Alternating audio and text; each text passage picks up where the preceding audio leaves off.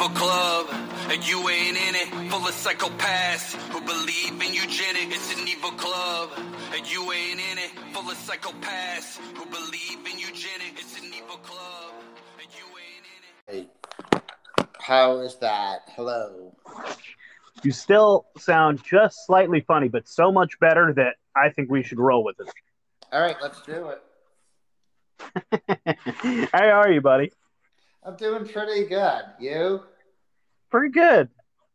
You're not doing this while you're pooping, right? That's what it sounds like. It sounds like you're pooping on the toilet. And if you are, I just called you out. But I am not, so I'm not embarrassed. okay. well, everyone is going to assume that you're lying and that you're shitting this entire time. But that's okay. That's fine. How was your day, man? What'd you do? I made a shitload of pesto. Huh? Are you growing basil or something? What are you doing? Uh, oregano. There's a giant patch. I cut about two grocery bags full of oregano and just been processing that all day. Interesting. Okay. Cool, man. What, What else did you put in there? What do you put in there? What do you put in your pesto? Oh, um, some almonds, some Parmesan cheese, olive oil. A little lemon and garlic in there? No, oh, garlic, yes. No, no lemon. That Hmm. would have been interesting. Yeah, I normally put some lemon in my. And uh, I'm a I'm a purist, so I go pine nuts, toast some pine nuts, and then do the basil. But you can do all kinds of funny stuff with it, dude. You can put goat cheese in there. You can put all kinds of nutty, delicious things. Like uh, that's a that's a popular one, like goat cheese and walnuts. Pretty Yeah, yummy. yeah, that would be good too. I mean, there's so many different ways of doing it. Hell yeah, man. Well, uh, I think I've been pretty good. It's been a busy day. Yeah. I went, to, yeah, I went to my church up in Vancouver, and then I had uh, to take my. I don't know if I, I. I think I told you that. How many damn kids live in my house most of the time? Like I have a house full of teenagers, eighty percent of the time. But so one of the kids that basically lives with us half time, um, I had to drive him down. He lives in Keizer, so I drove from Vancouver. To, oh, I went from here to Vancouver down to Keizer and then back. So I've been driving most of the day, but it still has been pretty good. Okay, good. Vancouver Vancouver to Keizer is a bit of a it's a bit of a drive. How far is that? Well, huh, from where I'm at, it's an hour to Keizer. Uh, Well, about 45 to 50 depending on traffic. And then from where I'm at to Vancouver, it's like 45 minutes. So like an hour 45, almost 2 hours. Okay. But that's going to be like a regular. I think that's going to be a regular thing. So Well, okay. Well, hopefully, um, get used to it. yeah, it's just you know, gas isn't getting cheaper, man. Nothing is getting cheaper. No, no. Nothing. Shit. Well, Tony, uh, I guess is where we say, uh, welcome everybody. This is the Reality Czars podcast, and we're your hosts. I'm Nathan, and I'm my buddy here's yeah here's tony and uh we are just gonna be here to bullshit and red pill you for the next hour and a half or so Yeah. What- so, what do you want to talk about? Anything interesting pop up? Uh dude all kinds of little dumb things uh I, are you what are you doing tomorrow tony Um, not much. Why? uh because the truthzilla guy scott right Yeah. there you remember how they were saying they were trying to do an oregon uh like squatch fest Oh yeah, yeah, man. yeah. Yeah, they're they're working in they're working on their top secret location somewhere near Molalla, working on a campsite, and they need volunteers to go and help. And I think they did that all day today, and they're doing it, planning on doing it tomorrow as well. And I obviously was too busy to do today, but I told Scott I'd go over there and help tomorrow. So I think I'm gonna go do that. It'll be kind of fun. Get my hands dirty. Oh, cool. I don't know whether or not I can go down tomorrow, but I I saw their um telegram about their little festival they're planning. Dude, it sounds like fun. Really cool. Yeah. I don't know if they're planning on building one of those weird wooden octagon things that we built, or that, That was fun. great, man. Like, I left before it was like really like how did it turn out, dude? Did they actually get a DJ in that thing and stuff? oh, you haven't seen the pictures? No. Oh, I'll send you some pictures. It was Cool. It came out pretty cool. Um, yeah, we. I mean, just watching the top of this go. So this thing was a geodesic dome. That It was an attempt. It was an attempt at a geodesic dome. I think that our engineering was slightly off, but it was fucking okay, cool. Fair enough. Fair enough. it was made with like paracord and sticks. dude. It was pretty dope. I just think everyone was a little drunk, a little high, and a little hungover, and a little bit too much of a hippie. But we gave it our best, and it. I was I was surprised, and it and um, it turned out pretty cool. Well, no one built this before. Yeah, we uh, there's definitely things that I would do differently now. And also, like some people, like it was their first time using a power tool, which is really cool. yeah. I mean, I'm underselling it, dude. For just a bunch of hippies in the woods that like had a couple power tools and a couple ladders and some paracord, it turned out pretty fucking dope. I'm really happy it didn't fall down and kill anyone. That was where. Yeah. Well, that there was times when like we were building this thing, I was like, yeah, that that could definitely fall and kill me right now. That's that's a fucking thing. We got these heavy ass logs, like I don't know, twenty five feet in the air right now, and there's some hippie on a ladder, and I'm underneath it. So, you know, it was fun though. It was a good time.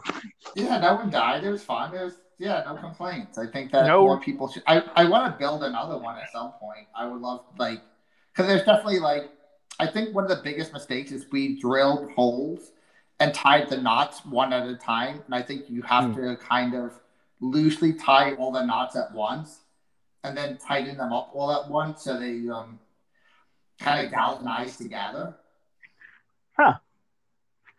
Well, somebody's gonna have to build the geodesic dome at the at the Oregon version of this. So yeah, I think that's it's.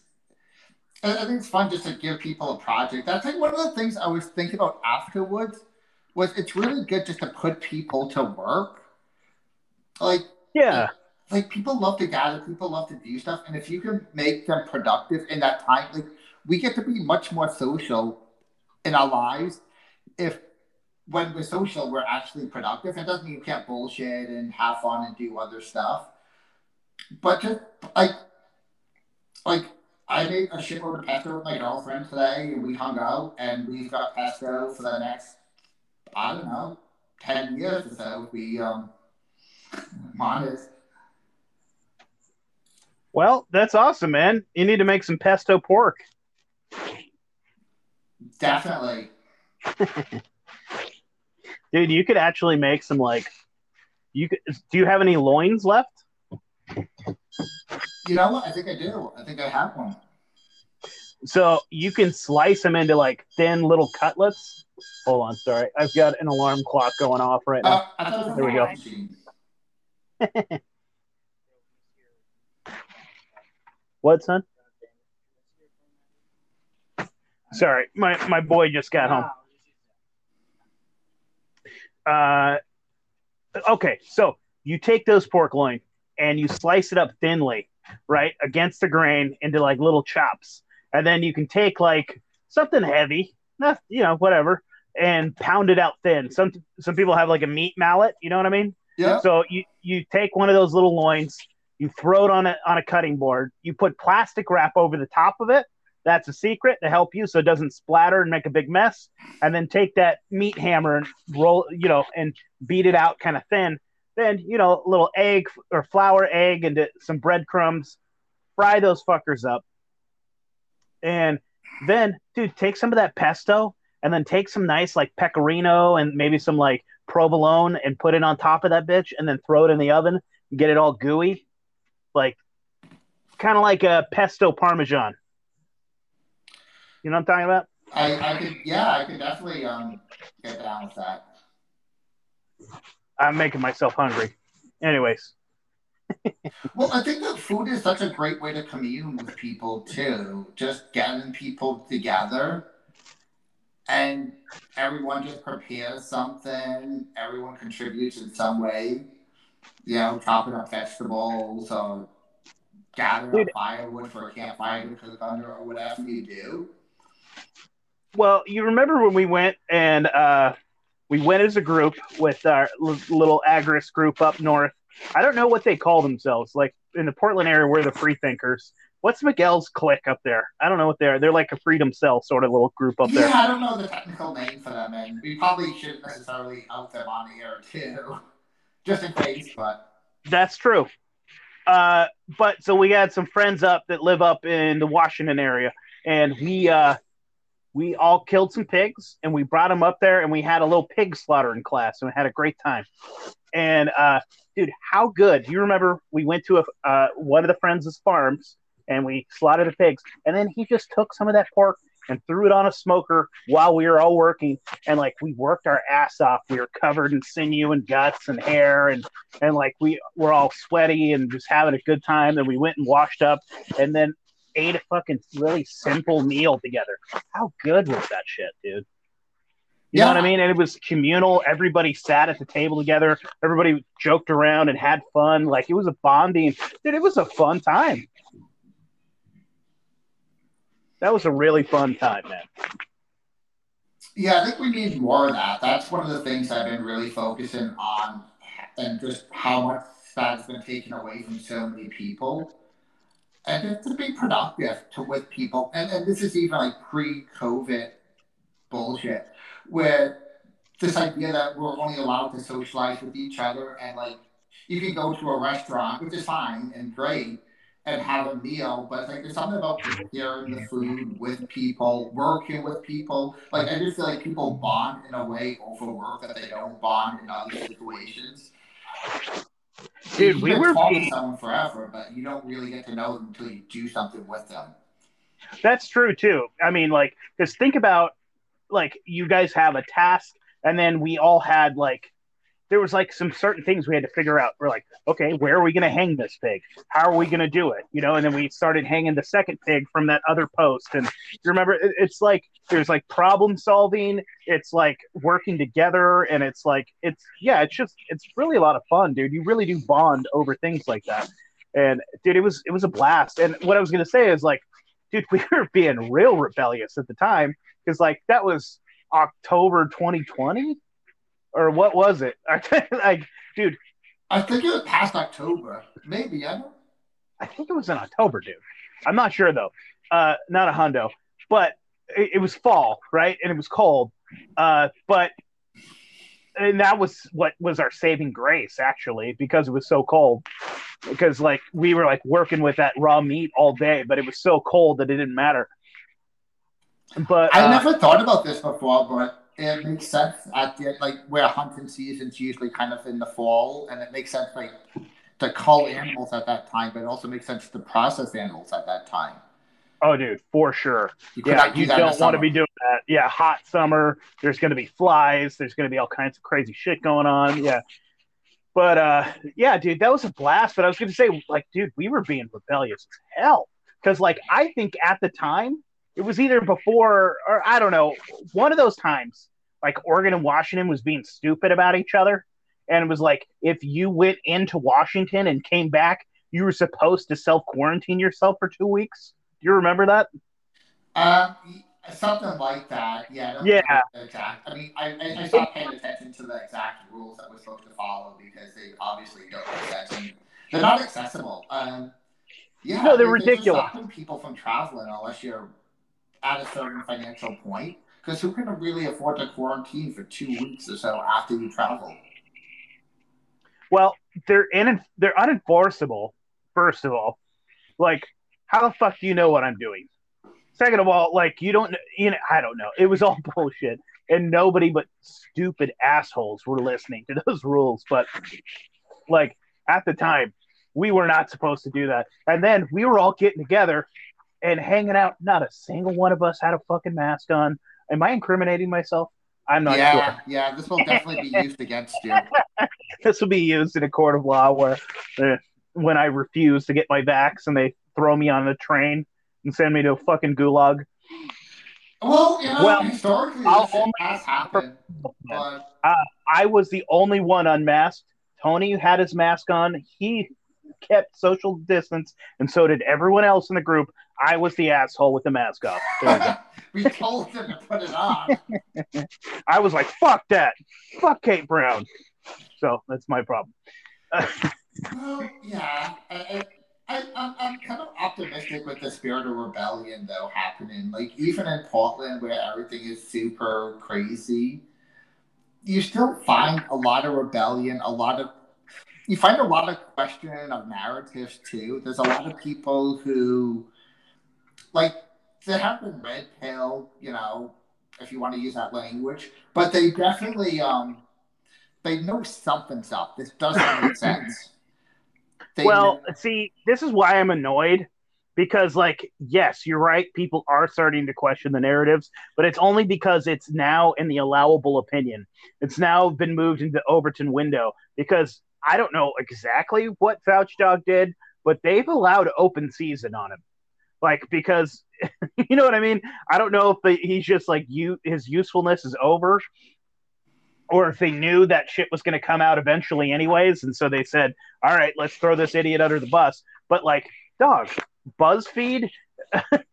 okay, first of all, BuzzFeed asked for his like FIFA, his uh, Freedom of Information Act, his emails, and then when they got him, they just fucking released him. That wasn't gonna happen. You know what I mean? Like that's not a thing. They wouldn't have done that. They would have like they would have covered it up and would have saved the narrative. But for some reason, that is now in the allowable. Why? Well, yeah, it's interesting that it came from BuzzFeed and the Washington Post because those are the two pretty establishment, uh, at, like, Dude, establishment as fuck, fed as fuck. I mean, Why? Why are they allowing? I like. It's just funny to me that like, like it's open season on Bill Gates too. You can fucking make fun and say whatever you want about Bill Gates, dude. People are being so crazy to Fauci right now. People are bringing up him killing people in the 80s with AIDS. You remember, I dude, I don't know if that's on one of our episodes or not, but we should talk about that again because Yeah. I it was it was on one of our episodes, but I don't know if it was one that we got to keep or not. Like, because you know we had Okay. technical difficulties. But I grew up. Uh, well, I'll cover it real fast. I grew up. I had a basically stepdad. My mom was in love with this man who happened to be gay, and um, she was trying to. She was she was trying to change the man. She was trying to change the brother. She was like, mm, and was trying to get some of that gay dick and he you know wasn't having it because he loved cock. But long story short he he was basically my stepdad from the time i can even fucking remember. Oh, from the time i was like maybe one and a half until i was like six. Um and i loved him. And he had aids. And he had been a crazy party boy in the 80s and had aids. But he was healthy dude. He was like a young handsome ripped. Like homie was fucking ripped and chiseled. Like I get why my mom wanted to bang him. Uh, and he started AZT, and within a year, dude, he was in a fucking wheelchair. His hair was starting to fall out. Uh, he was so sick that he couldn't even like he couldn't keep anything down, and he eventually died, all because of AZT. And I blame Dr. fucking Fauci for killing basically my stepdad. Like he was my best friend. You know, he was awesome. yeah, that yeah, shit that's a pretty, that's a pretty deep rabbit hole to go down. And um, oh, yeah, I, I just read um, Kary Mullis's book, who invented the PCR and died right before the whole COVID thing hit. But he was very critical of Fauci. He was very He was, man. I saw dude, I saw some videos where he's like, I'm gonna call that motherfucker out. We got to do this public. We got. I'll stop him in a parking lot. I was like, damn. Well, according to him, HIV was never correlated scientifically with AIDS. It was just something that people took for granted, which I, I don't, I can't speak to that. I'm not technical enough in that kind of expertise. But he is, and for him and other people to put their neck on the line and say something like that, I think it has some weight. And then his whole thing was basically you've got people who, yeah, like potty too much, they overindulged, they immune system paid a price.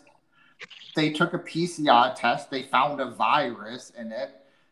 The virus was like the PCR was amplified up a million times more than what it should have been, kind of like with COVID. And they're like, no, you got this thing that's going to cause this thing, and here's some medicine that's going to make it better. And then, yeah, when people went on the AZT, they died. And now people don't die of AIDS like they did in the early 80s. But that was a fucking, like, that's a death sentence. What has happened? Yeah, so I guess I, so. There's a lot there, right?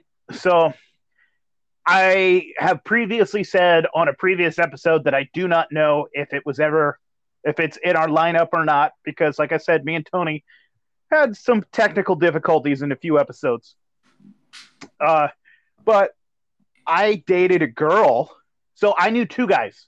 Two guys that I knew were intravenous drug users, right? They were using heroin and doing speedballs and doing all kinds of fucking weird shit, right? Uh, party boys, drunk. And when they got tested, oh, okay, when they came clean, uh, they went and got tested for things. They tested positive for HIV. Uh, and then uh, a girl that I dated, um, that I was with, this is when I was young, dude, and like I was a party animal too. We were doing drugs, and I cleaned up. She kept doing crazy drugs. Uh, she got clean at one point, like six months after we were anyways, long story short, this girl tested positive for HIV too. So that scared the shit out of me, right? And long story short, that is a regular thing, dude. If you are a crazy drug addict and you stop and you get tested, you'll test you there are a very good chance that you can uh, do a false negative for HIV. So that girl, she didn't have HIV. Those two dudes that I knew, they didn't have HIV. They got what it was is like because what is HIV? It's human immuno. Uh, do they call it a virus? Human immunovirus, I guess. Yeah. HIV, right? Uh, so really, what it is, it's like they test you and you're just like completely depleted of white blood cells. But that's also because you've been doing a bunch of drugs and acting like an asshole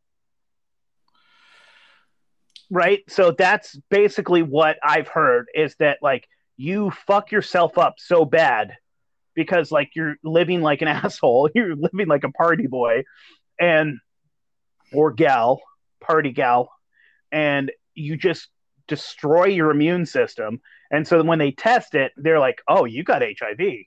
But you don't necessarily. Yeah, like, and I can see it happening just like I can. Part of me can see it happening just through like people's biases and how they see the world. Like if if you are at the level like Fauci people are at, like where you just have to see the world in a certain way and get a certain training, and you don't get to hear like the higher up in that kind of hierarchy you go, the less open you are to hear like different opinions so you might just think like, oh, of course, this virus correlates to this, and this is what we do when we kill some people. And I think that this is like, I mean, it could also be like they're trying to kill people too. But I think that that's like why we need to decentralize all of this shit. Is because, like, well. We... I was talking to a friend today, and she was talking to me because uh, a friend of mine is that is going to help us with what do you call them, dear? She's a uh, what the fuck is she? A doula. a doula. Okay, so our friend is a doula, and she's going to help us with the baby, right? Yeah. And she's she's going over because we're going over our do's and don'ts right now, right? We're going over our, our birthing plan. So yes to this, no the fuck no, stay away from us with that. Hell no this. Sure, that sounds good. This, you know, that sort of plan. So when we go in there, we can basically just hand them to the you know doctors and nurses and say, do this or fuck yourself, right?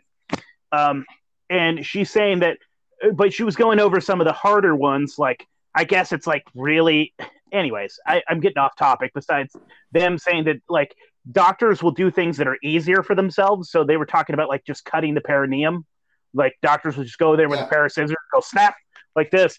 And there's there's other options. You don't have to fucking just like take a pair of scissors and snap the perineum. Like it just it's easier for the doctor because then you just go snap, rip, yank, you know. And That's But- crazy.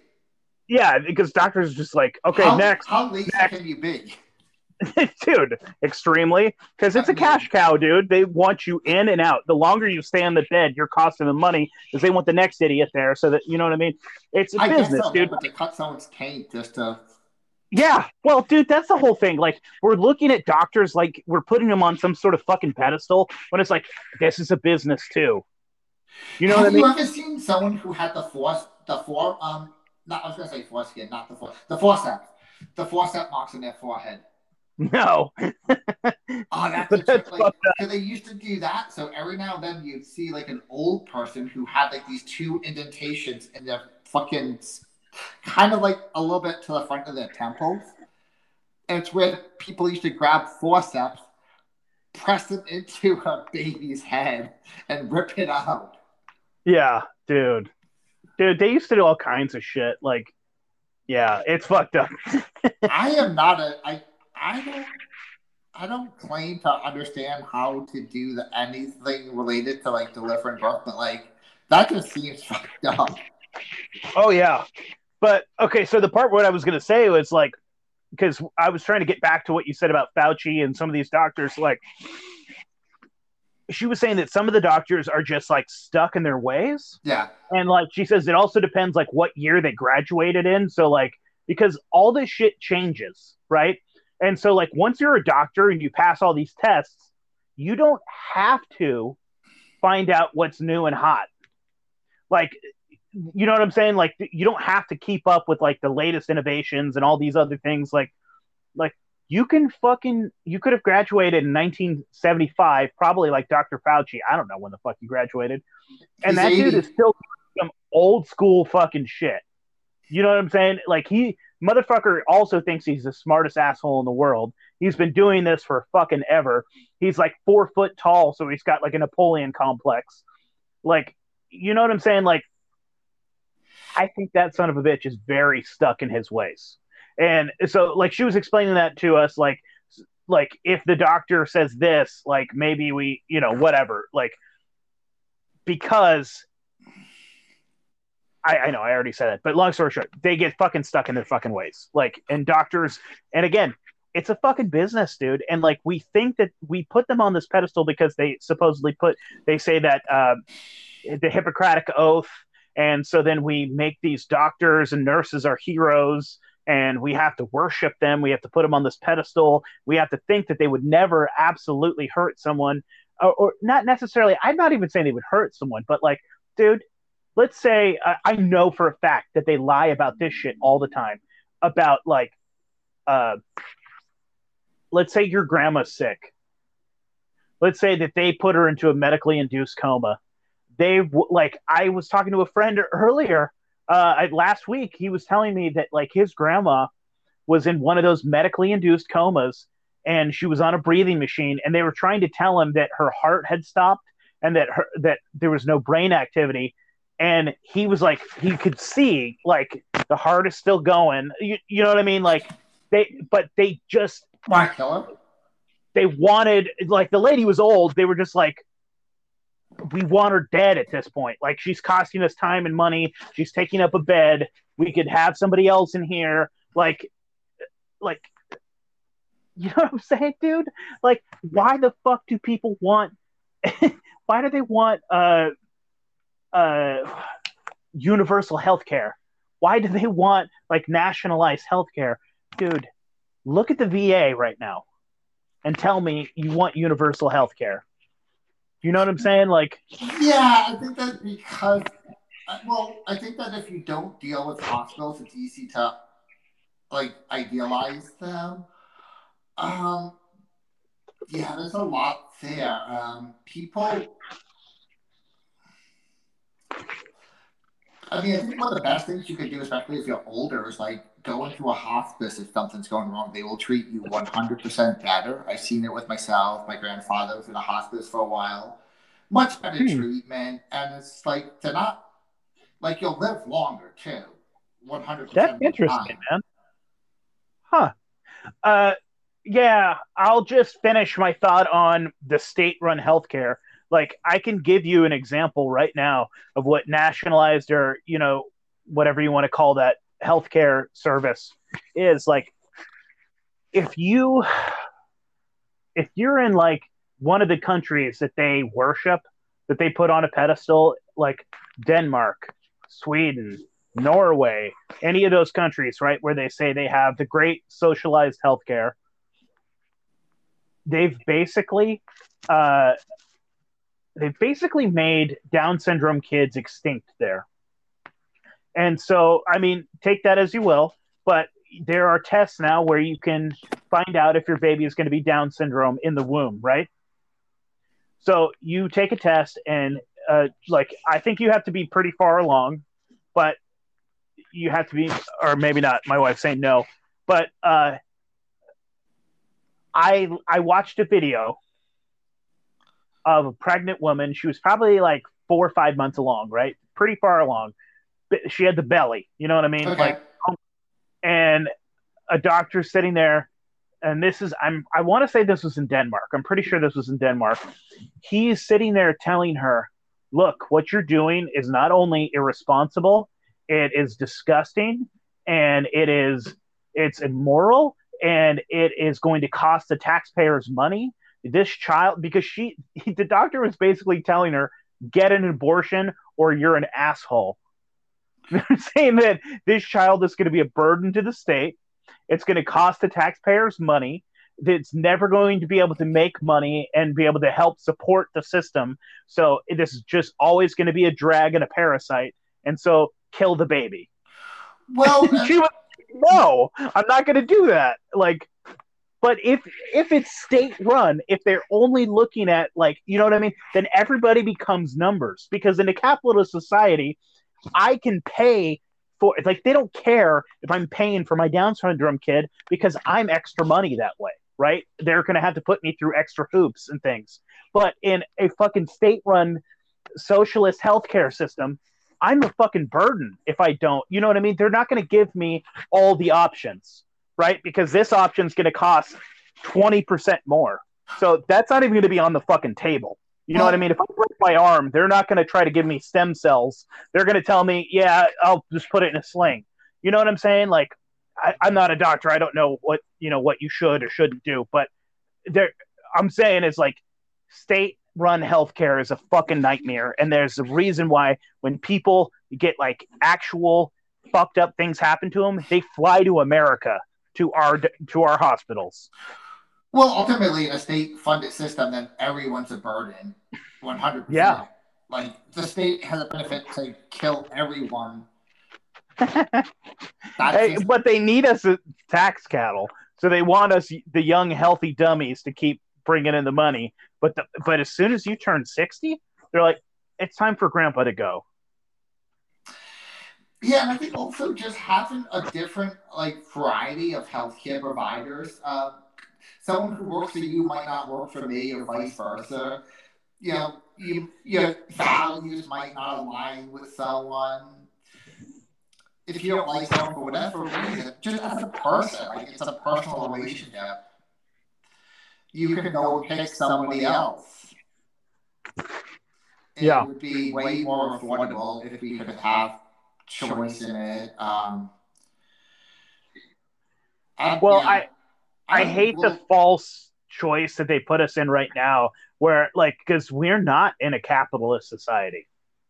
You know what I mean? Like our healthcare system right now is god awful. Like, yes, do we have fantastic doctors and some great medical stuff? Yes. But dude, it's so fucking corrupt and it's so warped by the government and basically by like Medicare and like the socialized stuff where they've increased the prices of things because they basically expect you to either have insurance or have the government pay for it. And so that's why they're charging you like $50 for an aspirin because they can generally just write it off to the insurance company or they can just write it off to the government and the government will pay for it. And so like everything is just skyrocketed up. You know, I mean it's the same thing that happened to the schools. Well, uh, and I also think that they incentivize sickness. They don't like. There's no incentive to just get you into a better shape or whatever. They're incentivized to keep you sick, and that's how they make their money.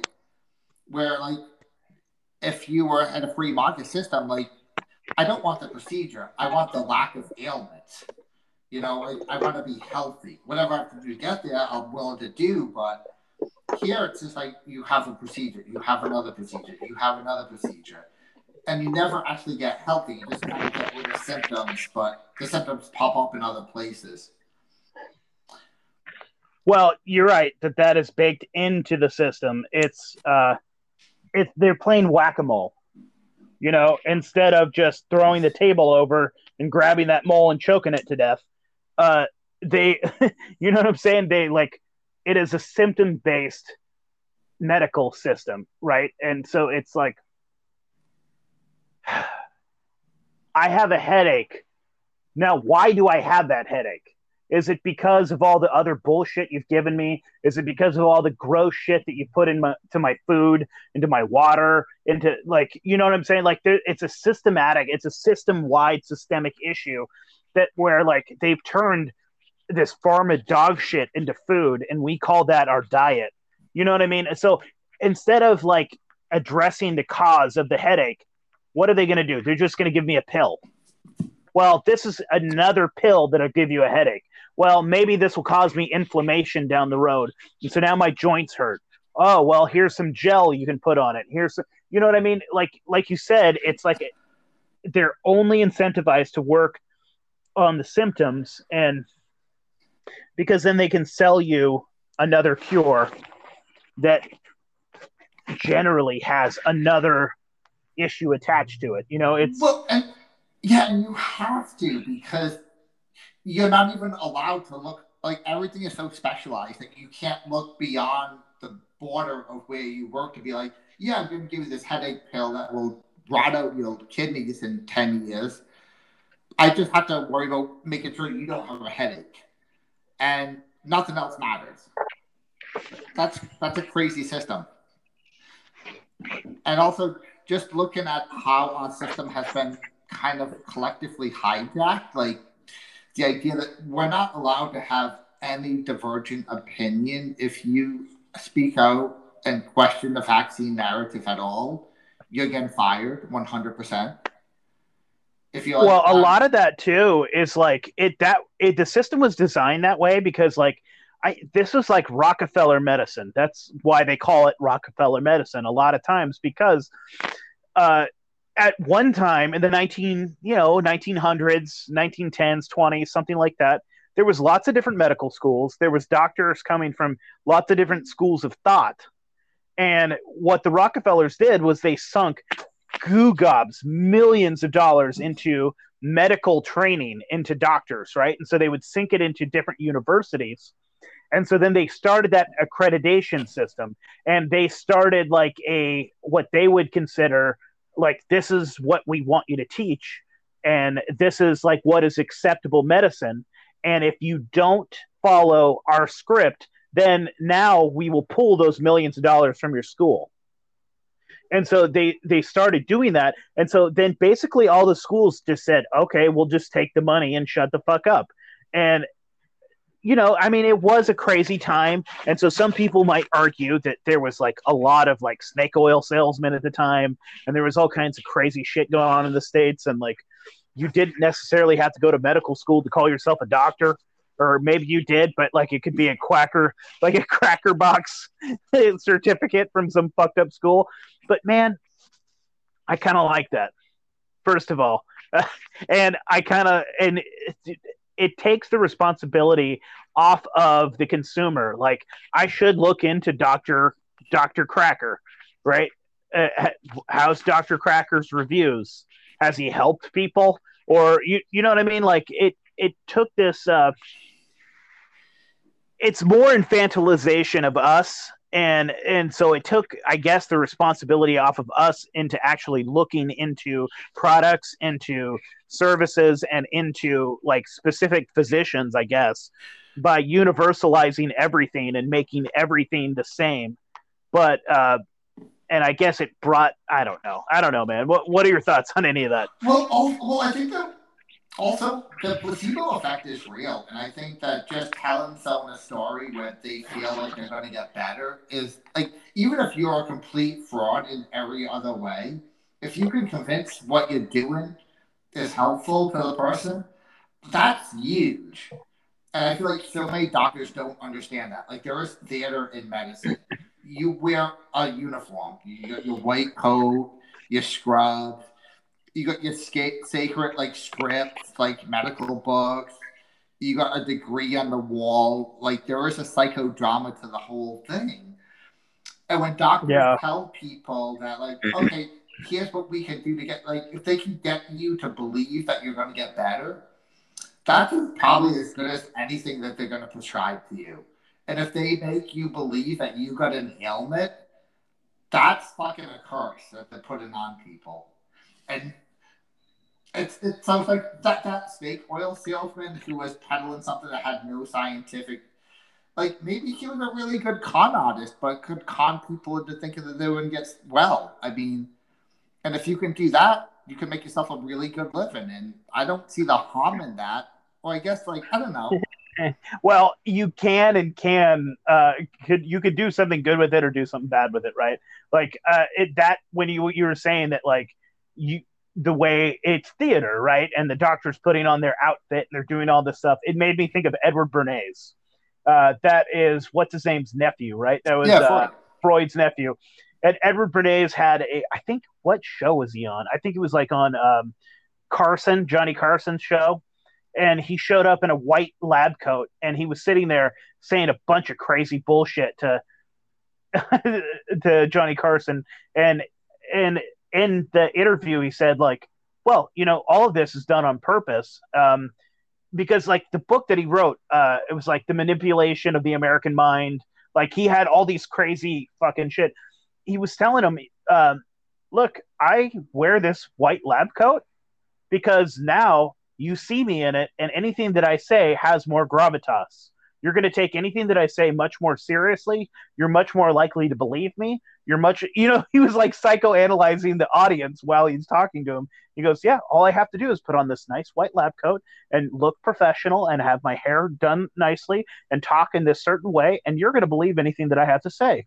Also, just you being on TV, especially at that time period, led you so hell yeah.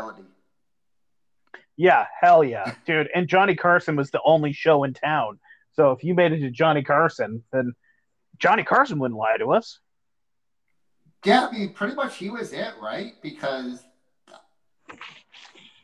like you have three networks, and this is like at ten at night when they're all shut down. Yeah, yeah, dude, he was the only show in town. I am currently. I have my hand on my wife's belly, and my son is doing backflips. So. backflips.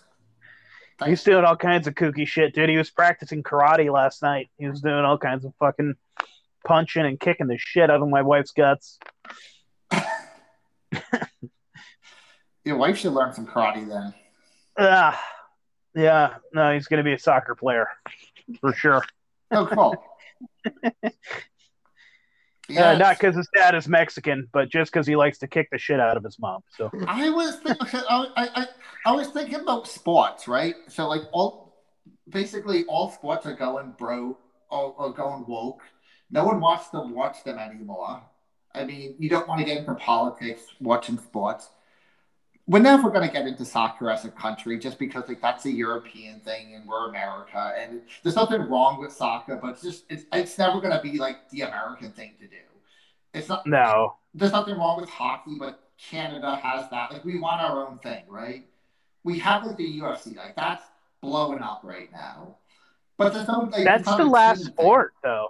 What? That's the last. That I think, dude. I think that's the last sport that hasn't been like politicized yet, and maybe that's why it's so popular because there's nothing more American than getting it in an octagon and kicking the shit out of each other. Even if like you learn those moves from you know different cultures and different stuff, but that's American too because you know what I mean. Like we're a melting pot, and so yeah, I- Yeah. yeah, I know what you're saying. Yeah, because I mean, soccer. Come on, it's kind of lame. Well, Uh, that's hockey- lame. I don't think it's lame, man. It's like it's not ours. It's not ours, and we want our own thing. We don't want a hand me down.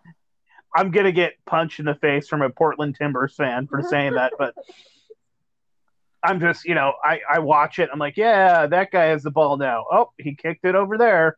Like, I, you know what? I'm not a sports guy, so, dude, it's to me. I've always looked at it like bread and circus.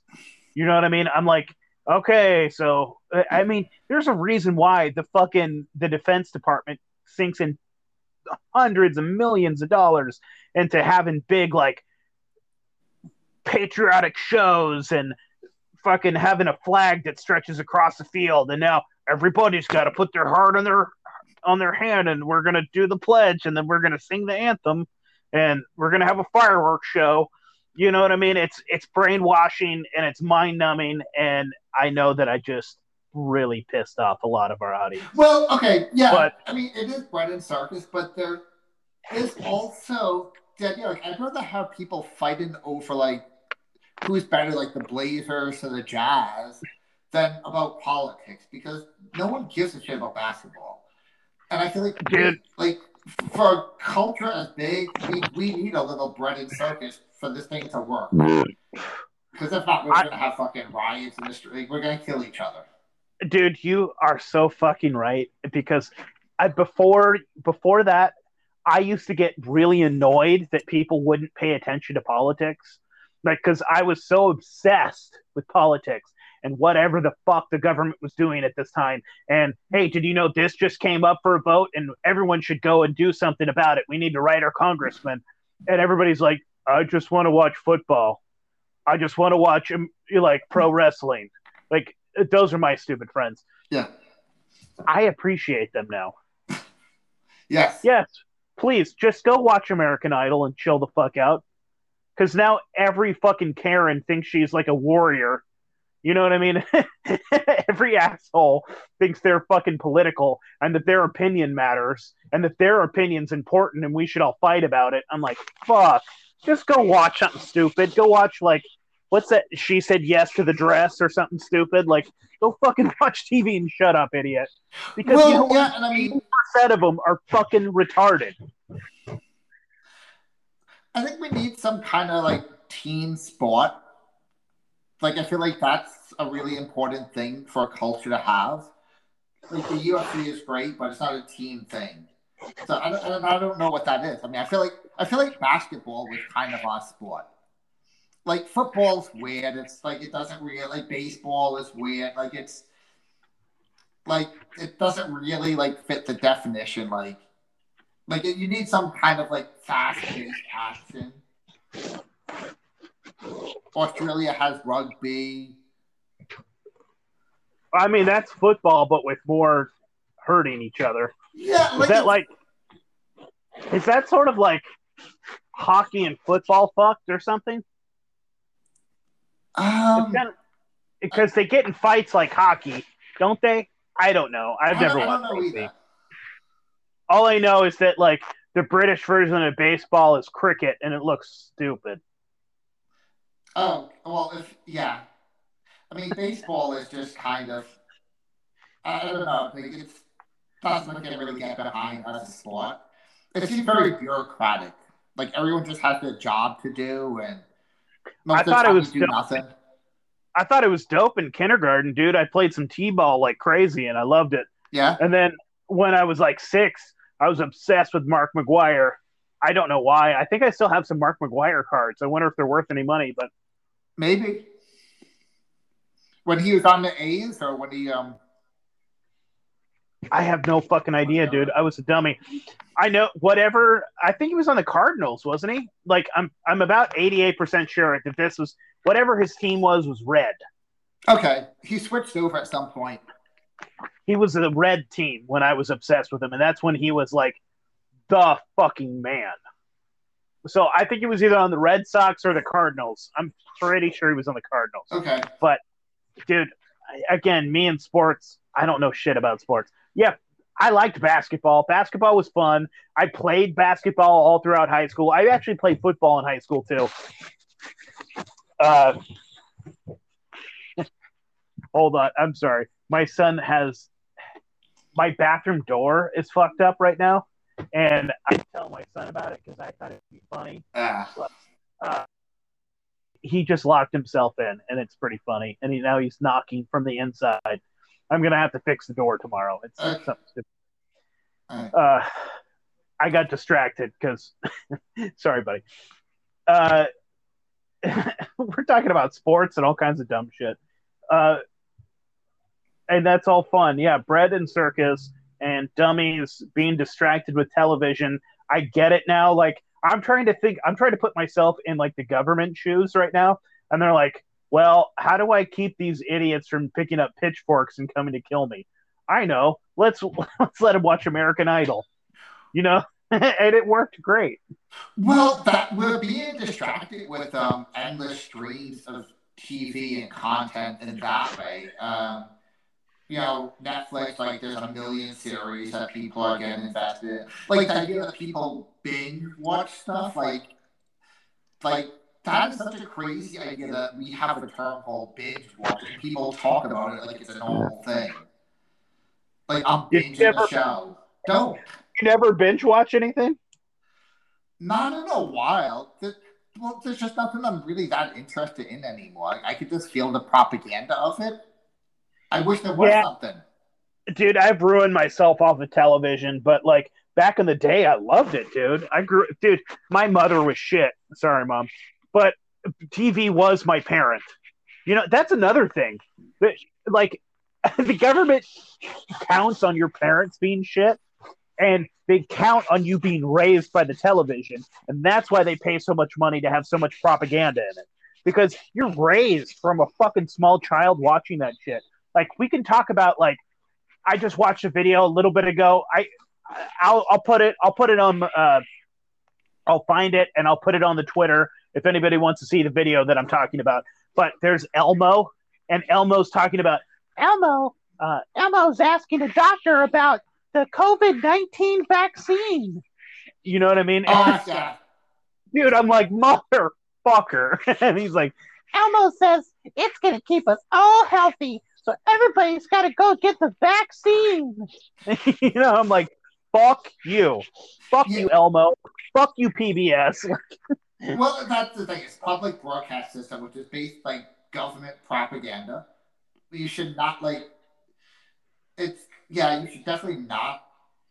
Or you should be at least suspe- sus- like a little bit suspicious about anything that's um government propaganda network stuff. And, and I get it because like when we were up, I don't think it was like as heavy handed. Like they weren't trying to like tell kids what medical decisions they sh- should make. Or maybe No. I don't remember that. Yeah, I don't know, man. See, like, uh, I think that they were trying to get control in different ways, right? And so at one time, the way that they were trying to get control was through things like global warming. Like, if you look into the Club of Rome and you look into these like societies that was basically like, uh, like the Bilderbergs of the day, right? Where these all these elite would get together and try to make decisions to affect the entire world and the economy and like how propaganda and television and everything was going to roll out. Like the Club of Rome was talking about even back then was saying like, look, we have to start talking about overpopulation and we need to talk about the we need to talk about how there's not going to be enough food and the climate crisis and this is going to be a way for us to take control because I, I don't even understand how they say it. It's like if you give us more tax money, we can change the weather. Or I mean, like, uh, like uh, we're just gonna make gas insanely expensive through because we're gonna put a carbon tax on it, and then you won't be able to drive places. So just well, keep giving it. just like it justifies a like a massive amount of control because you have this global problem. I mean, granted, like if you look at any problem with the right lens, it becomes this global problem. But then you're like, well, in order to fix the Earth, you have to give us all of this power because if not, Well- the Earth is gonna break. Yeah, and see, I think that's what I was trying to say is that like that was the old school thing, and so like that propaganda. If you look back on that shit, it was there. They were really talking about the climate. Like, watch some old Bill Nye. He was talking about it, but now they've like basically that didn't work. So now they're using this COVID nineteen. They're using this like virus to try to take control, and like, so it's more blatant now, and we can see it. Yeah, like okay, so part of me wants to say like there's like this environmental movement where people start to become like, and this might have been like just a psyops too, where people start becoming aware of like, oh, we should like be aware of like what we're drinking, the air quality, and this stuff. Which on the surface, I think that that actually makes a lot of sense. But then it became this climate change thing, and that just kind of like morphed into that, where well, it poisoned the well, dude. It's like they take the good and then they twist it. It's like, yes, we should be careful with what we eat. We should be trying to do things sustainably. And like, I don't see, honestly, dude, I grew up. Okay, so I'm a fucking capitalist. Okay, I want to. I'm a market anarchist. I want to see us be able to trade and make money and flourish. I'm a human first type of person. But I also grew up in the forest. I grew up in the redwoods, and I love them. I so in a weird way, I have a tree hugger side of me as well. And I grew up with like a hippie mom, uh, lo- weird, weird mom. But so there is an environmentalist in me as well. Okay, and I think that there needs to be a balance between the two. Like there doesn't need to be any extreme. Like, look, there needs to be a way where we can. We need lumber. We need to be able to cut down trees. We need to be able to build houses with those trees. Do we have to make everything out of plastic? Can we make a plastic that can be actually reusable? Can we make only can we all agree to use plastic that will be biodegradable? Right now, dude, the like that's that's where I get in here and I'm like, man, why the fuck are we making a hundred billion tons of plastic every year that literally will never go away ever. It will breaking down further and further and further and further into tinier and tinier pieces, but it will always be here forever. Because we won't because what? It'll cost us just a little bit more to make something that's biodegradable. Well, that's the thing. When you look back at the whole environmental movement, if you looked at what we were doing before that, like if you looked and just like excavated a dump from like the 1960s, you'll probably find some weird shit in there. But you're not gonna find all of this plastic. It just wasn't any. People reuse so much more. Like you just didn't buy like packaging. How much stuff is just packaging? That's like that's something that we can and just allowing the free market to do its thing, like you would get less and less packaging. It would be easier to ship. You would get more. It becomes more efficient. Um, and I think there's a cultural component to that. Like, if no one gives a shit about the environment, then like capitalism is just going to fuck over the environment. But if people in that capitalist system care for the most part about the environment, they have that level of awareness then they're going to use like capitalism is just a tool that allows us to do certain things, and it's like there's a cultural component too to it, but doesn't mean that we should have all of these restrictions and give away our power and do that. Well, you see, capitalism in its truest form, I guess, like I hate using the word capitalism because that is something that was made by leftists. It was made by Karl Marx. But markets, okay, in their purest form, let's say that I own this property and I own this like chunk of land with all these trees on it. If I own this property and I cut down every single tree, I'm going to run out. And then what am I going to do?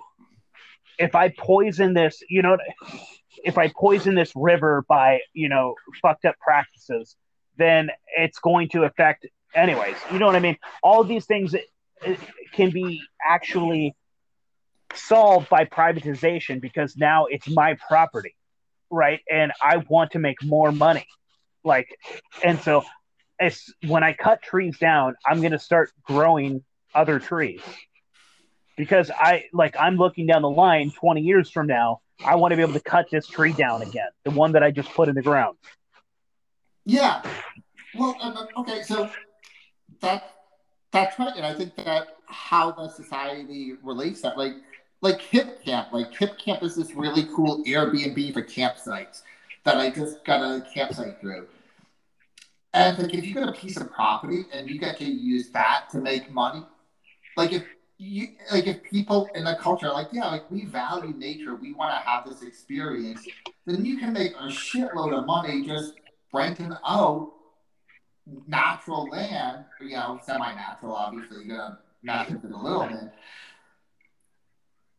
But if you don't have like, so like, there's a like, I do think there's a cultural aspect of it that should be addressed. I don't think that we should just tell people like what they can and can't do, and just try to like.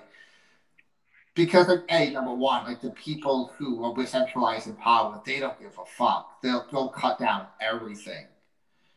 You know? Well, dude, that's like the biggest thing where like you can okay, so the left environmental movement will sit there and point at capitalists, right? And they'll point at corporations. And dude, honestly, I'm right there with them.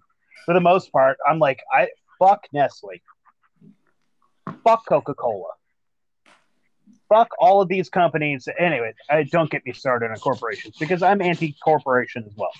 But let's say that I'm looking at like I'm, I'm a leftist and I'm looking at some company and I'm pointing out that they are using too much gasoline. Or you could even look at, let's say, a Bitcoiner.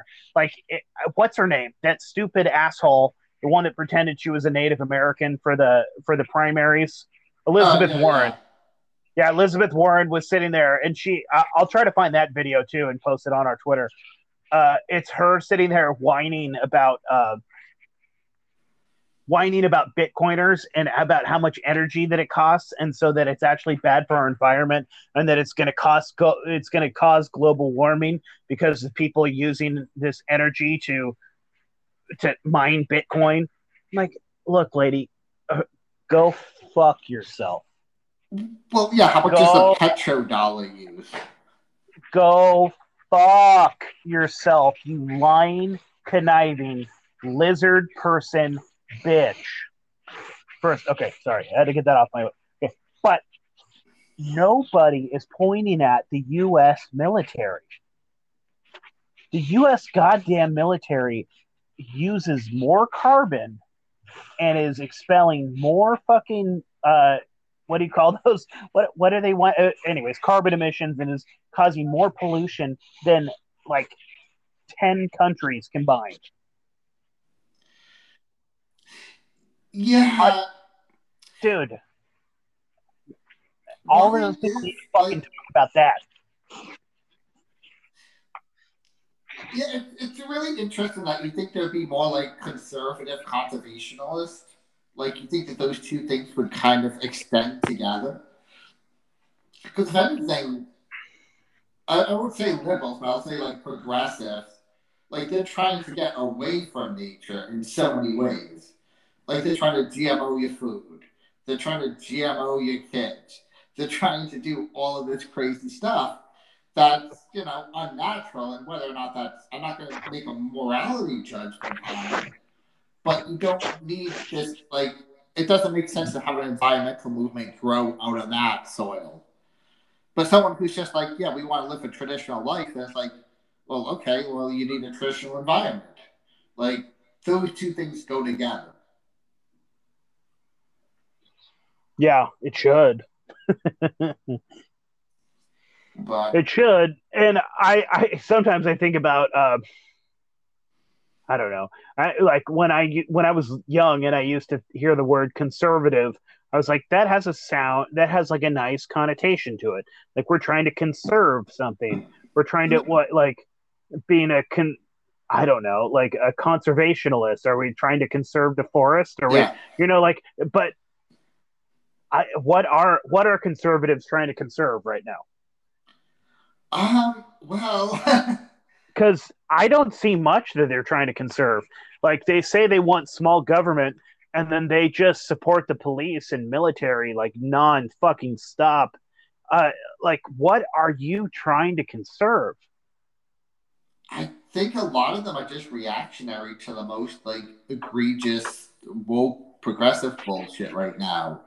Like I don't think that they have a good ethos. There's nothing necessarily that they're trying to. It doesn't seem principled to me in a lot of ways.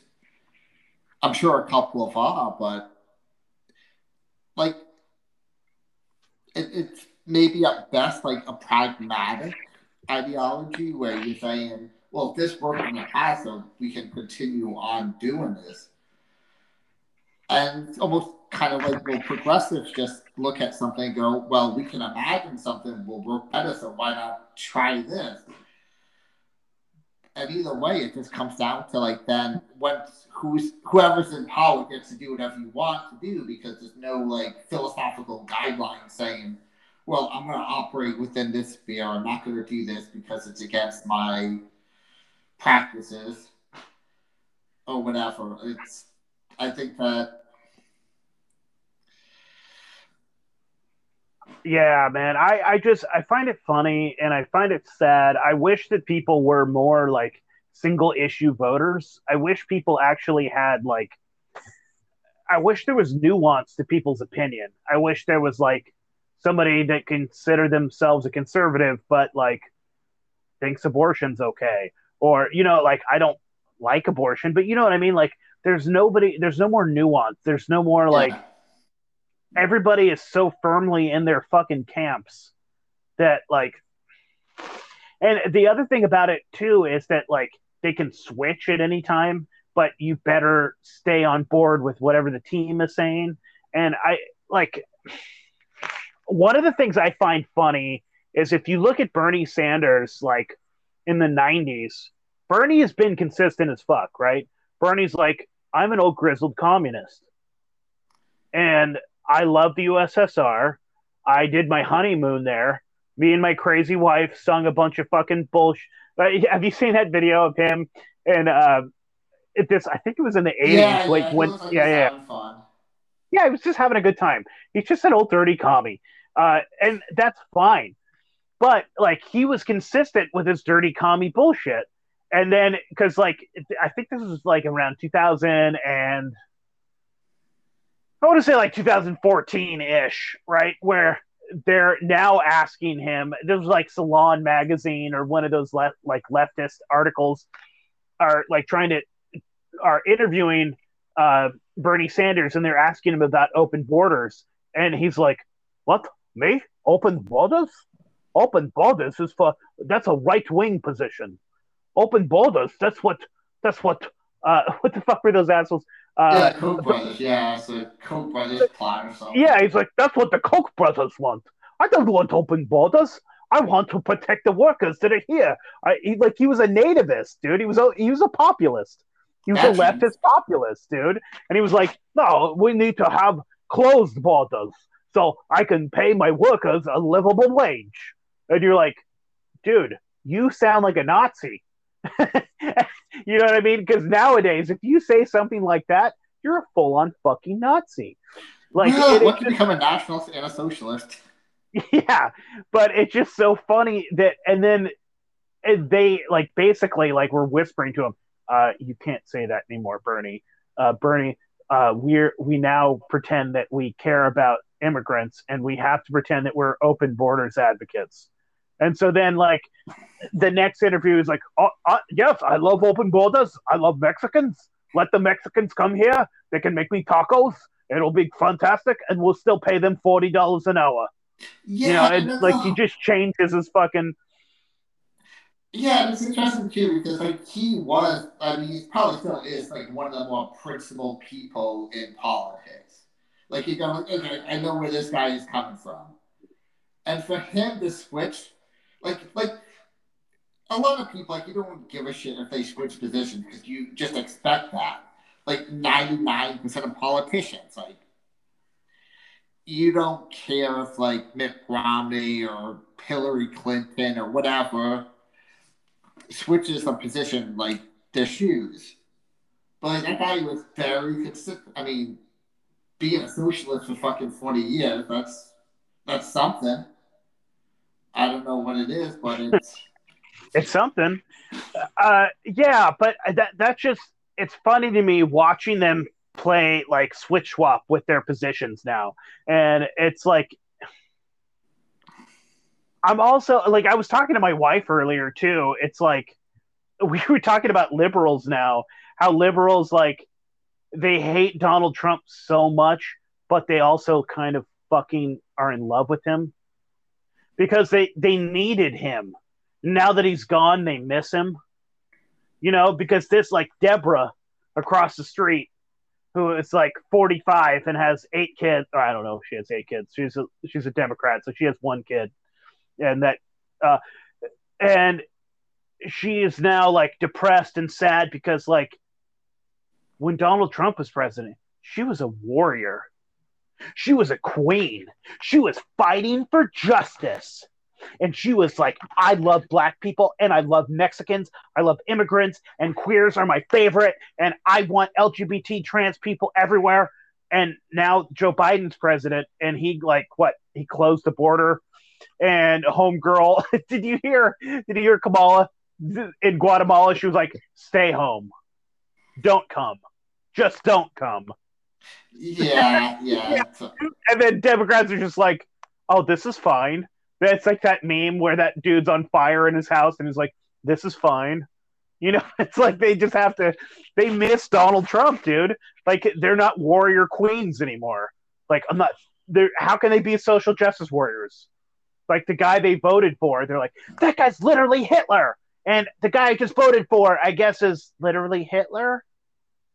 Like, I mean, it has to be a letdown for the actual like Antifa types who are up there lighting shit on fire and rioting in the streets and stuff. And this year, it's like, what are you doing? Nothing. yeah, they have to stay home because they're supposed to stay home now.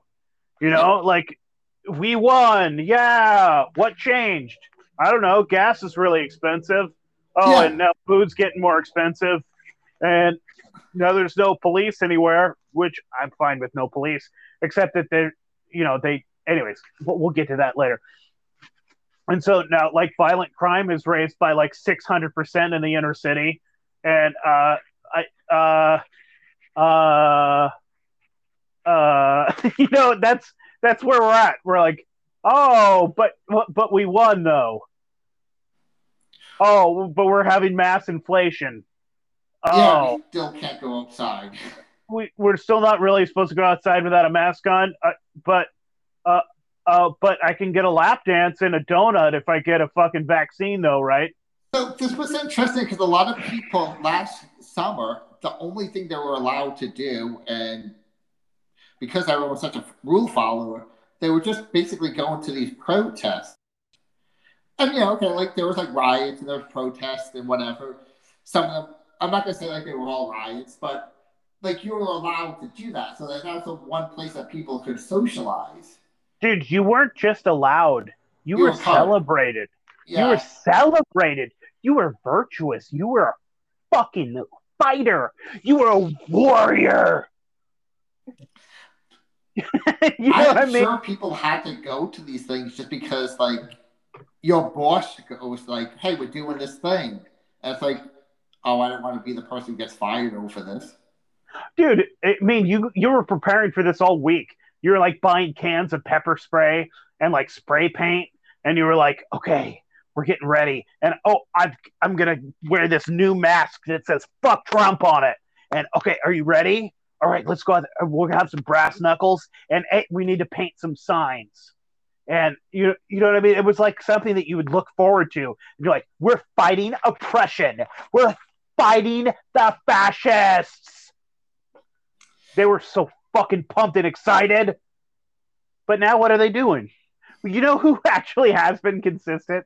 I'll have to say, I love you. Good job, guys. When Antifa came out and says, fuck Joe Biden too, he's not our president either, go fuck yourself. And like, there's still people that are, uh, you know what I mean? Like, Yeah, but know- they're not going to riot though because now they'll be prosecuted.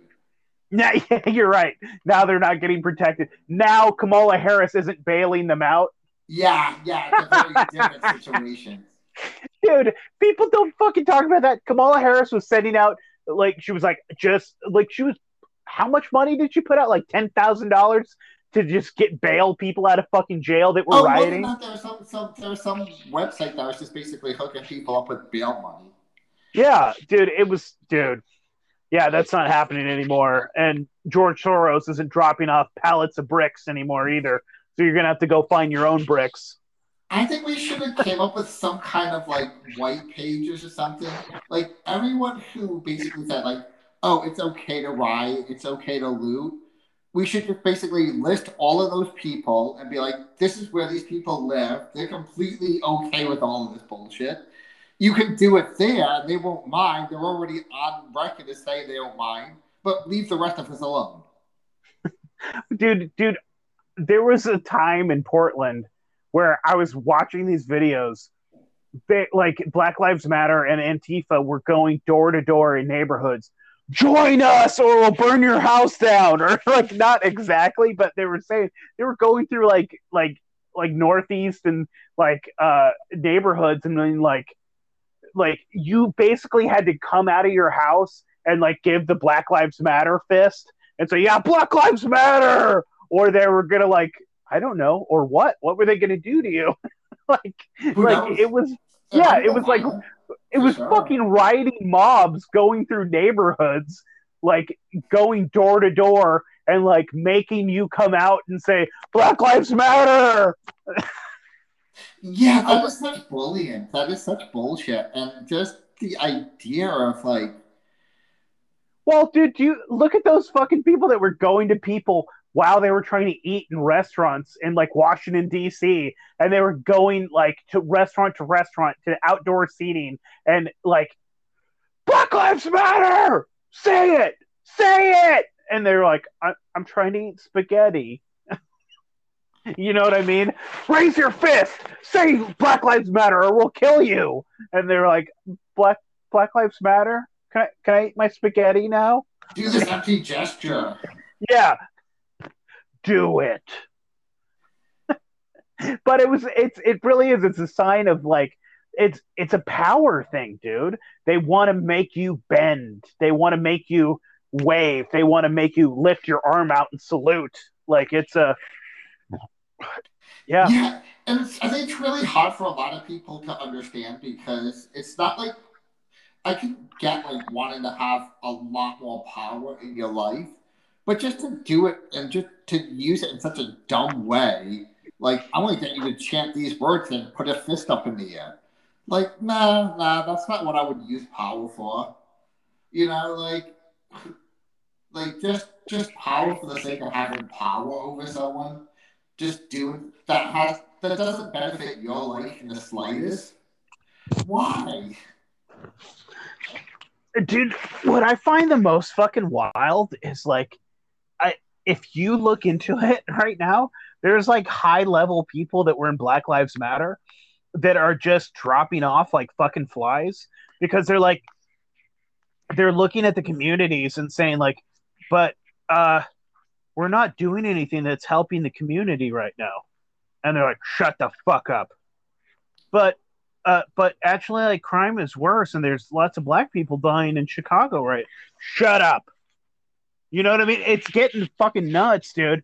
And then you're looking at what's her name? Um, her uh, something Cullors. What do you know what I'm talking about? Oh yeah, Robin. She had like the houses and stuff. dude she was the the leader and she was supposedly like you can hear patrisse cullors was that it or I thought it was Robin, but robin color no Oh, i'm maybe- pretty Oh no, maybe it's Patrisse. anyways, that lady, she was the head of Black Lives Matter. That lady who you could hear her, she is sitting there claiming, We are trained Marxists. That's what we are. We are trained Marxists. That is what matters, not like basically she was saying that's where our allegiance is. That's what we are. That's what we're doing. And then, just like every other Marxist leader, she has four homes that are worth over a million dollars. She just bought some big, fucking beautiful, giant mansion that she has guarded 24 hours a day in a gated fucking community in California right now. And uh, you're like, oh, so it's the gulag for me and it's the fucking mansion for you. Like, I'm actually really happy about that, though. Okay, I'm, I'm really glad that she's embracing her role in all of this. Like, she's like those televangelist people from the '80s who would just be like, "We need more money. We need more money," and then you find out like they've got 15 mansions and how they get out of it. Like, they're just grifters, and just to be like that transparent with the grift. Dude, people will still give them money. Like people will 100% still give them money. Do. My mom still gives those people money. I met one of those grifters. My mom, dude, like I'm telling you, I grew up Christian, and my mom was obsessed with this guy named Creflo Dollar. His last name is Dollar. Okay, and Creflo Dollar is this handsome, well-spoken, fucking really fucking dude. If you listen to him talk, that motherfucker is smooth. He is a goddamn huckster, and he's good at what he does. Okay, and he's the one that was trying to convince everybody I need this 150 million dollar super jet. I'm sold. $50 million fucking super jet so that I can go all around the world and tell everybody about Jesus.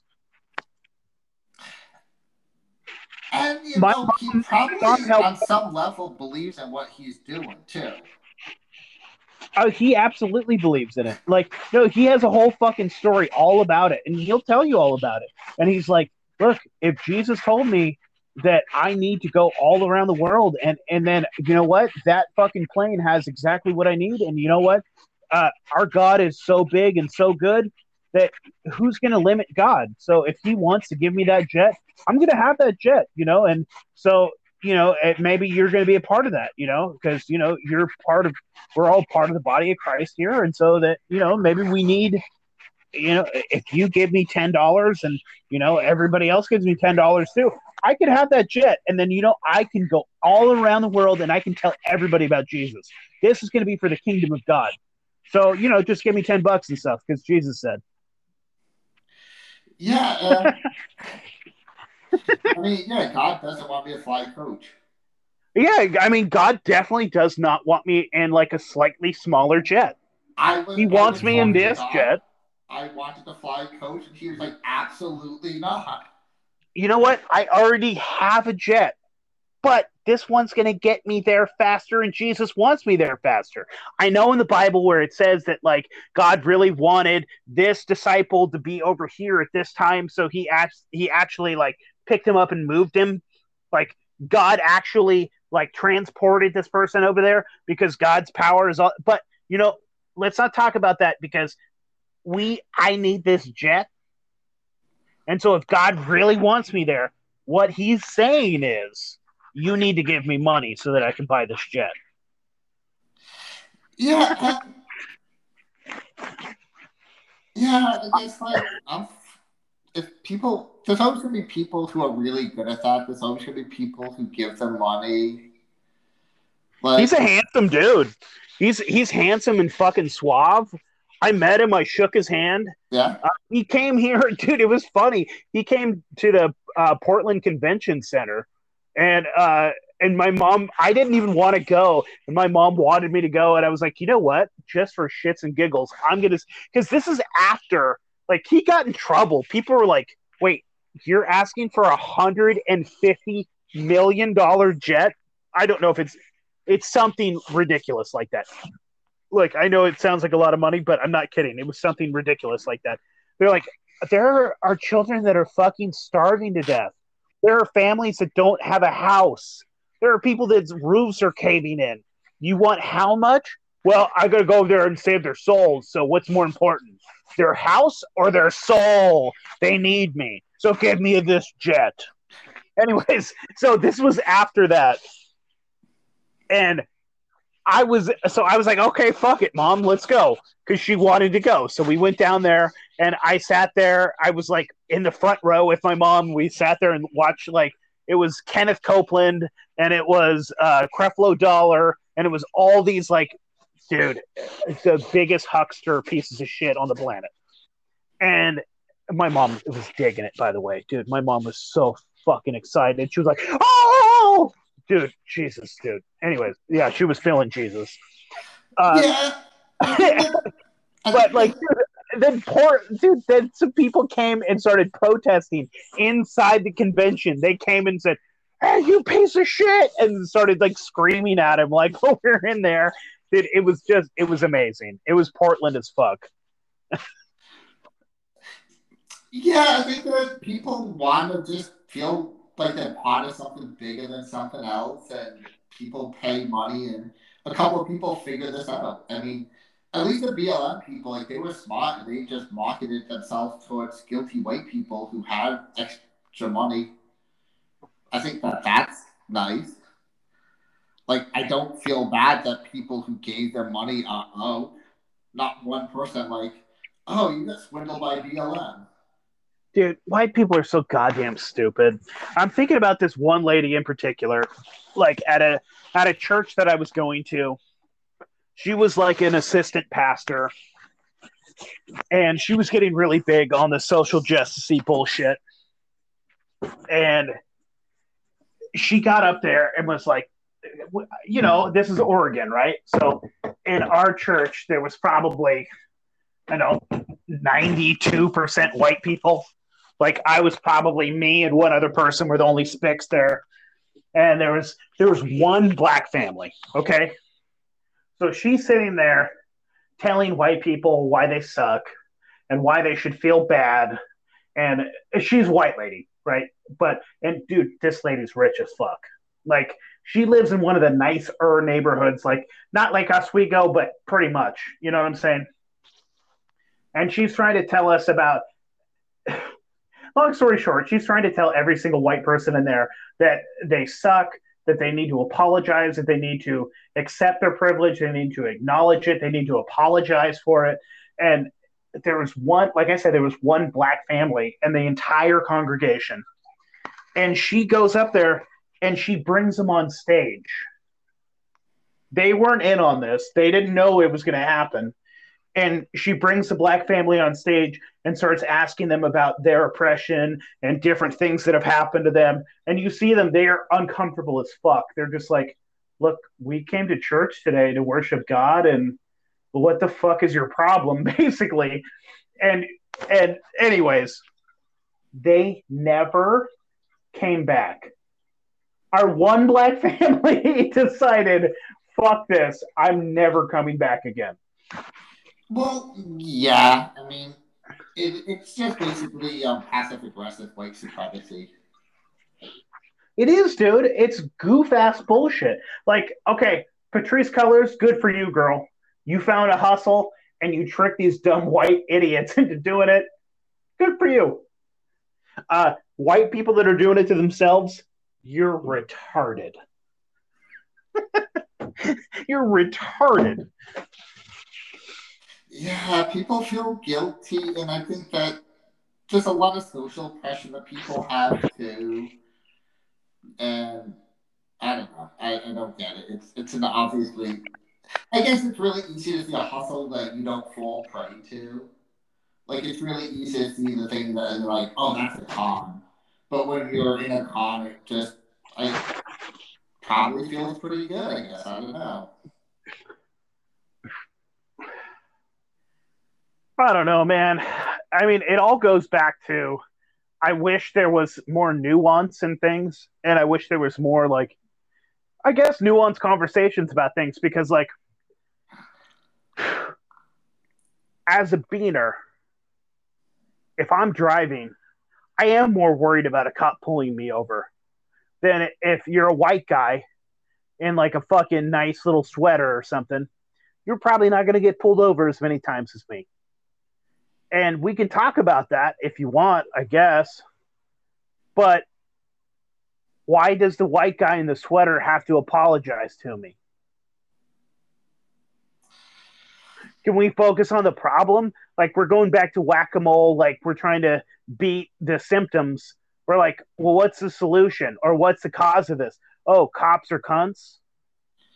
Or you know what I mean? I don't you know what I'm saying? It's like I don't know, man. yeah, I mean, there's a lot there that uh, t- unravel. I mean, I think that it depends on the situation. Like, like cops are kind of trained to look at anything that doesn't fit their narrative, whether that's good or bad. So you can get pulled out, like you know,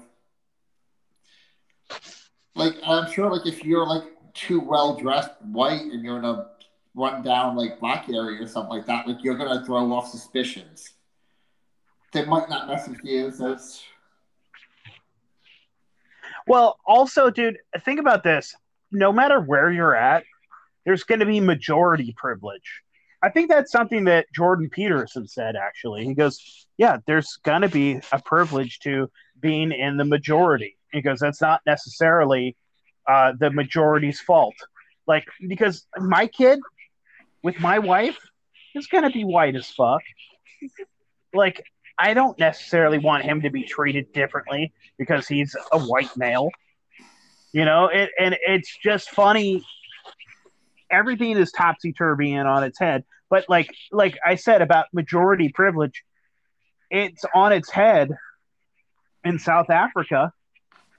Dude, those white people that still live there, they get fucked over. Now you, you can argue whether or not it's justified by the past or something, but uh, dude, it sucks to be a white person in South Africa. Yeah, that's a dangerous road to go through to basically justify present actions by the past because there's no like that. Then you know, twenty years later, when it changes, you're like, "Well, you were assholes to us, and we're gonna be even bigger assholes to you." And, Yeah. like, it's just gonna end in fucking genocide at some point.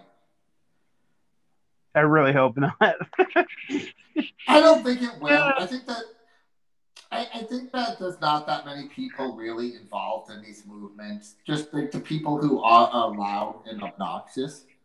And there's a lot of people who kind of pass through them because they make sense at a certain level.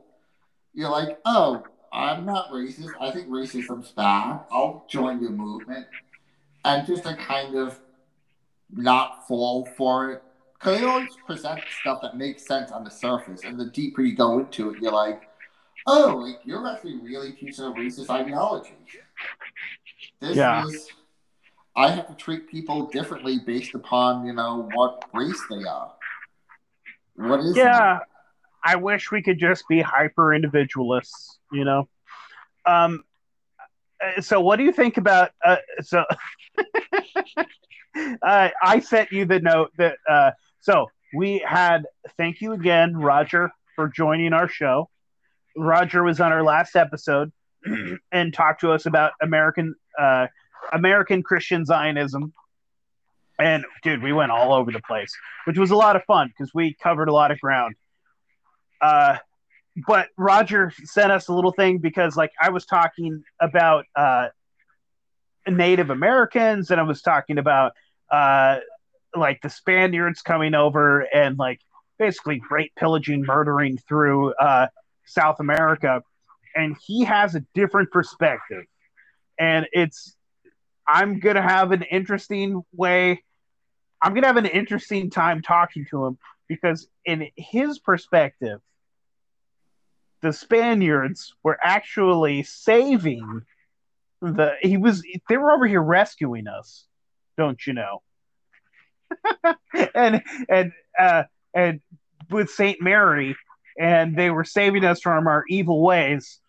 and um, did, did you read that? Did you read what he wants yeah, to talk about? Yeah, I'm not like I'm not super in depth at um, that time period, so I'm, I'm sure there's probably a little bit of truth in it. You know, my, I think that we like over romanticize natives, and they were just like living in peace and harmony with nature and doing everything correct, and then white man came. You know, it's obviously not that simple. It's not that simple that white people came over and just decimated people. So, like, different groups of people acted differently. Like, um, like from my understanding, like the French, when they settled in Quebec, they kind of gelled a lot with the natives that they hung out with, and they had like this really, like going from France to Quebec, like that's quite a jump in like level of winter you have to deal with. Dude, honestly, those are the only ones that actually kind of gelled and meld. Uh, I've done actually a lot of research into this. I'm Okay. pretty well fucking. I'm pr- I'm pretty well researched into this, and actually the only well, I've done a little bit of college, but the majority of the college that I did was actually on Native American studies, which I'm sure is going to slightly skew towards the uh, what's his name.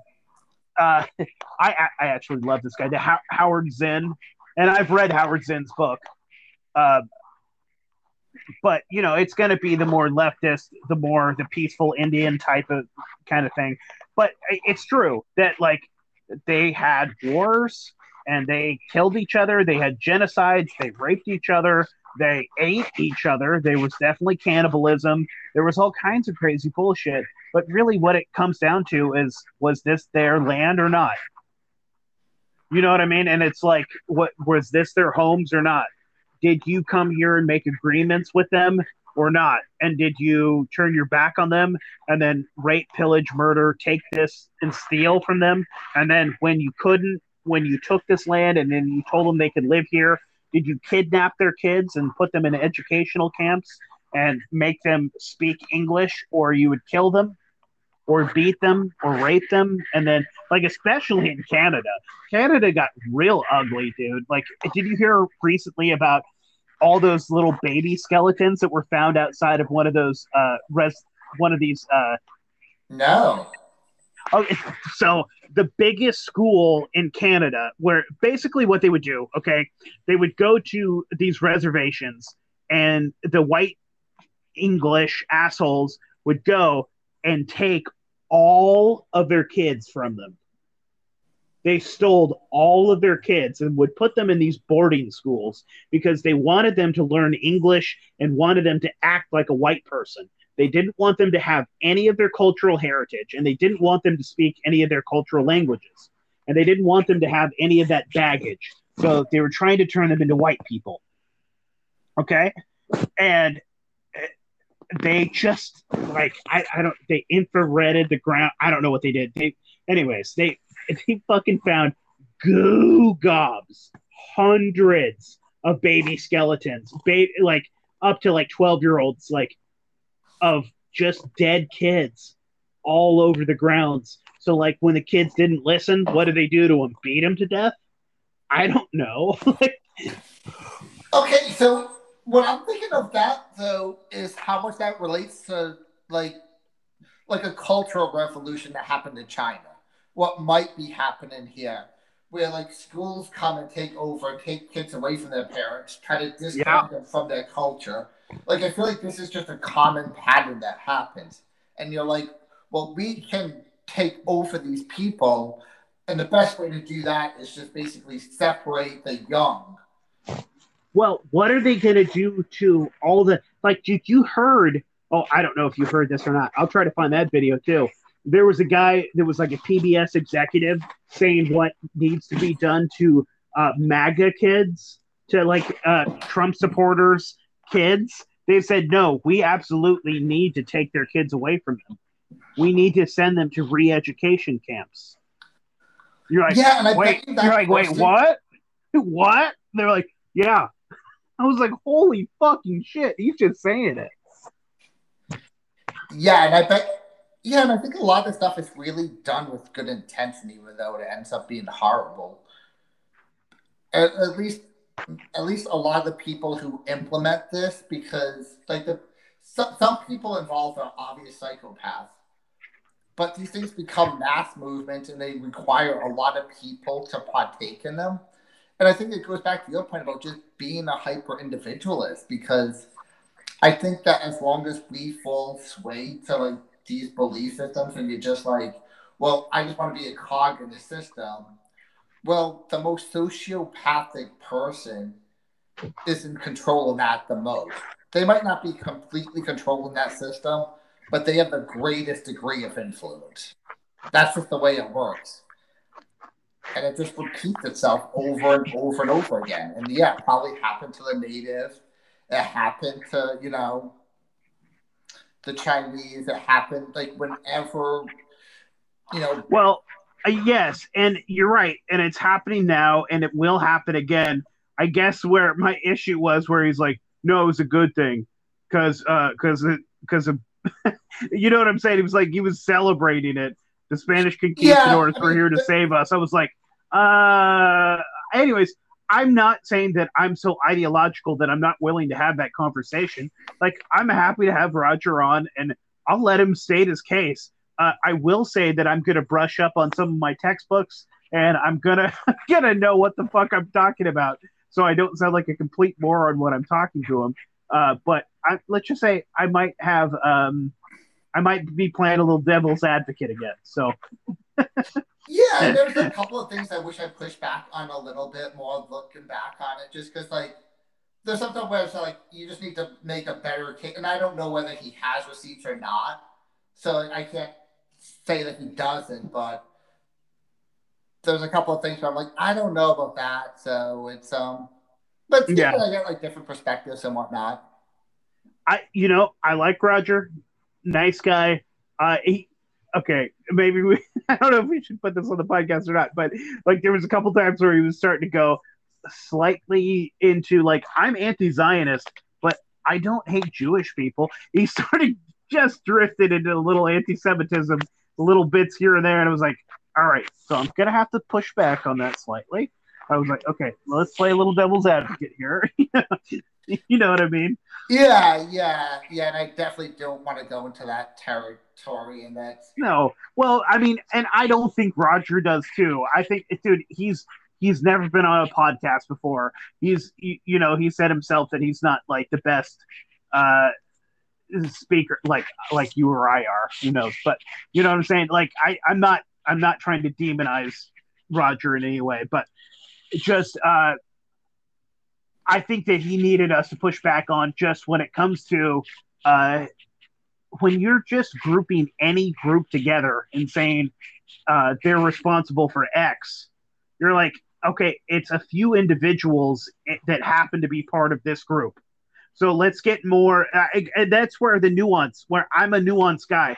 Let's talk about like where there's some Jews that were doing this. Yes, okay, obviously it was not all Jews that were doing this. Let's talk about that specific group. What makes them special? why are they doing this you know and that's the more interesting conversation to me anyways right like who were those people that were doing that why were they doing that how did they do that you know how were they able to convince the british government to do this you know and that's fascinating and i don't want to broad brush paint every single person into that you know Yeah, and the thing with history too is it is so nuanced and just like you only get to get little fragments of it. Like things that happen now, like we're fighting over and arguing about like you know, was was January sixth a riot, an insurrection, a peaceful protest?